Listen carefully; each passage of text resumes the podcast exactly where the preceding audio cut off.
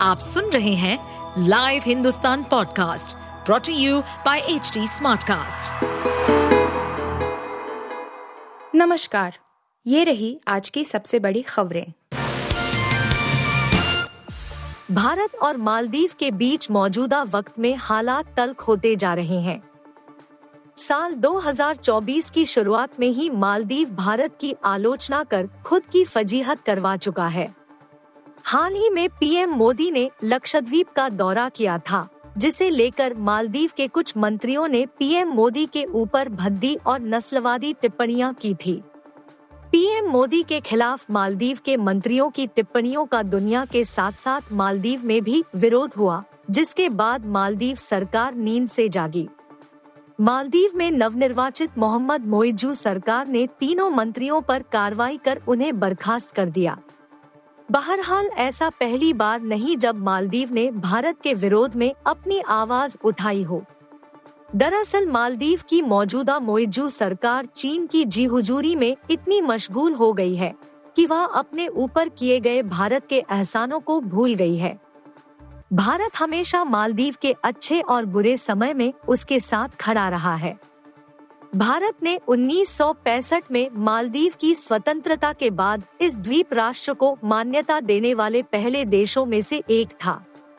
इतना ही नहीं, भारत ने मालदीव के साथ राजनयिक संबंध भी स्थापित किए।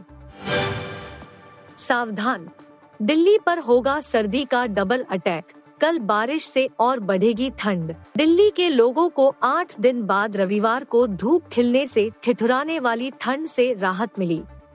अधिकतम तापमान सामान्य दर्ज किया गया मौसम विभाग के अनुसार, पश्चिमी विक्षोभ के चलते मंगलवार को बूंदाबांदी के आसार हैं। इससे ठंड और बढ़ सकती है राजधानी में सुबह से ही बदलाव देखने को मिला वायुमंडल की ऊपरी स्तर में बनी कोहरे की परत काफ़ी हद तक साफ़ हो गई। सफदरजंग मौसम केंद्र में अधिकतम तापमान 18.8 डिग्री दर्ज किया गया जो इस मौसम का सामान्य तापमान है। वही न्यूनतम तापमान 8.2 डिग्री रहा जो सामान्य से एक डिग्री अधिक है।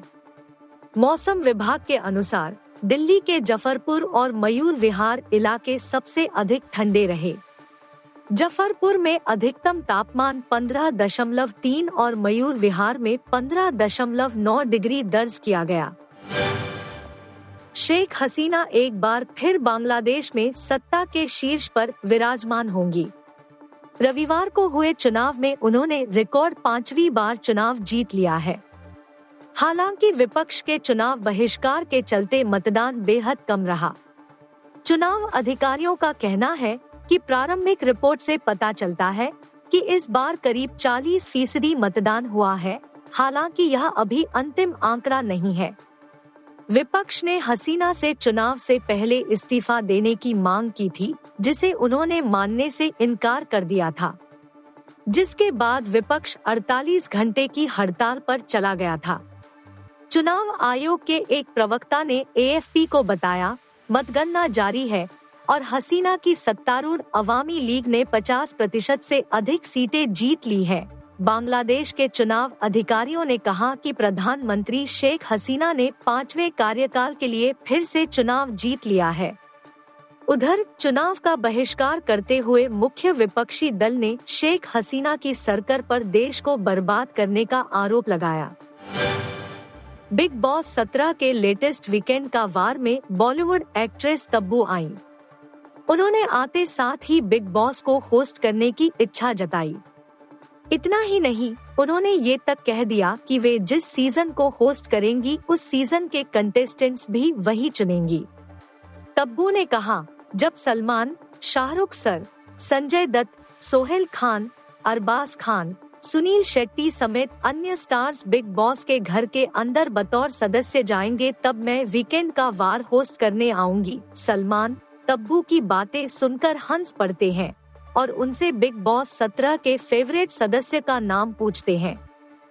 फेवरेट सदस्य के सवाल का जवाब देते वक्त तब्बू, विकी का नाम लेती है। तब्बू कहती है, विकी, जैन बहुत अच्छे लग रहे हैं। एक मेरा पर्सनल रीजन की वजह से अरुण महाशक्ति भी है, क्योंकि हैदराबादी है।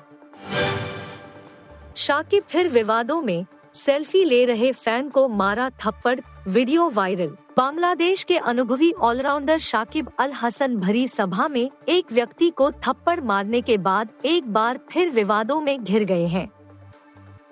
दुर्भाग्य से, यह घटना एक कैमरे द्वारा रिकॉर्ड की गई और वीडियो सोशल मीडिया प्लेटफॉर्म पर आग की तरह फैल रहा है। कथित तौर पर यह घटना तब घटित हुई जब शाकिब व्यक्तिगत रूप से प्रक्रिया की निगरानी करने के लिए मतदान केंद्रों पर गए, जब मतदान चल रहा था। चूँकि शाकिब देश के एक प्रमुख सेलिब्रिटी है, इसलिए उनकी मौजूदगी ने आसपास के लोगों का खूब ध्यान खींचा। सुपरस्टार ऑलराउंडर के साथ बातचीत करने और तस्वीर लेने की कोशिश में कई लोगों ने अचानक उन्हें घेर लिया। जब उनमें से एक ने पीछे से शाकिब का हाथ पकड़ने की कोशिश की तो शाकिब ने अपना आपा खो दिया और पीछे मुड़कर उसके चेहरे पर थप्पड़ मार दिया।